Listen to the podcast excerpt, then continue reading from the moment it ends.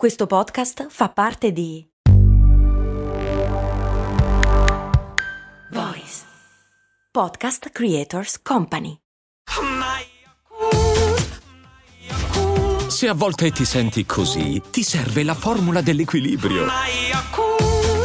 Yakult Balance, 20 miliardi di probiotici LCS più la vitamina D per ossa e muscoli. Mi ci metti tre parti d'acqua, un 30% di batteri, una spruzzatina di fibre, shakerato, non mescolato. Mm.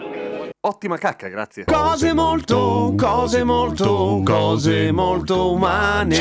Grazie a tutti i patron che contribuiscono a cose molto umane e soprattutto grazie a Stefano che mi ha fatto questa domanda qua. Come faccio a non rispondere? Non solamente perché è un patron e per cui per forza devo farlo, ma perché è una domanda bellissima. Perché la cacca è marrone? Mangi il cioccolato e la cacca è marrone. Mangi la pizza e la cacca è marrone. Mangi un marrone e la cacca è marrone. Non ha senso! E che cos'è il nostro sedere? Un filtro di Instagram? La verità è che la nostra cacca le nostre feci in realtà non sarebbero marroni, sarebbero biancastre tecnicamente. Perché vengono colorate a un certo punto? E la ragione evolutiva è perché così anticamente quando dovevamo scappare da un predatore potevamo lasciarci dietro delle piccole trappole che si mimetizzavano con la terra e nel quale il nostro nemico No, non lo so, non c'è una ragione, credo. Quello che vi posso dire però è che è la bile a rendere la cacca marrone e che davvero, se fosse per quello che è il contenuto della cacca in sé, eh, sarebbe biancastra perché è prevalentemente appunto molta acqua, un sacco di batteri, un po' di fibre che non vengono digerite insieme a della cellulosa che non viene digerita e prevalentemente un sacco di grasso, ma soprattutto un sacco, ma veramente tanti globuli rossi che non servono più. Il nostro corpo produce circa 300 miliardi di di globuli rossi al giorno. Non so se avete idea, e sono tanti, ma proprio tanti. E i globuli rossi, come ben sapete, sono quei dischetti che si vedevano anche in Siamo fatti così, il cui compito è, oltre a quello di rendere il nostro sangue bellissimo e color macchina da corsa, di trasportare l'ossigeno in giro per il corpo, grazie al quale, beh, campiamo, se no, ciao. I globuli rossi durano abbastanza, nel senso settimane, ma dopo un po' non servono più, per cui vengono sostituiti, vengono prodotti nuovi globuli rossi, in realtà i globuli rossi vengono continuamente prodotti dal nostro midollo osseo prevalentemente, ma è la Bilza che si occupa di fare il controllo qualità dei nostri globuli rossi a un certo punto dire, no, sei troppo vecchio, vaffanculo culo. Ma siccome siamo bravi, siamo molto ecologici, non è che li buttiamo via e basta, cioè non è che li buttiamo via pieni di ferro e ossigeno, anche perché sennò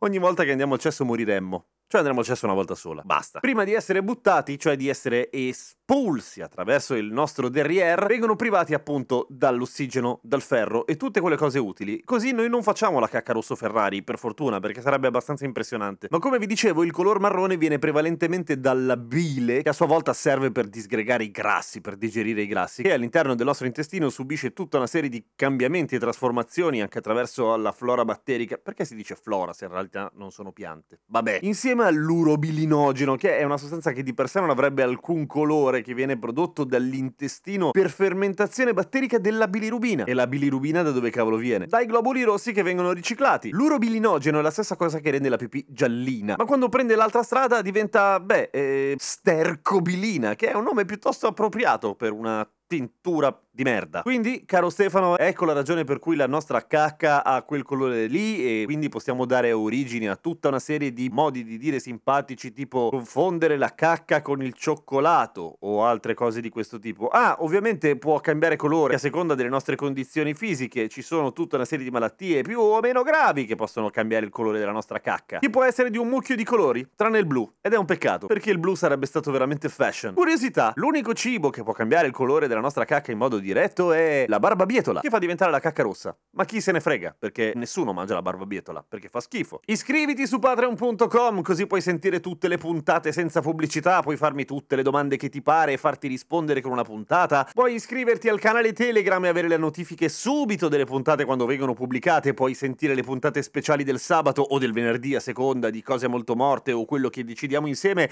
e soprattutto, ma soprattutto tutto, porti avanti cose molto umane. A domani con cose molto umane!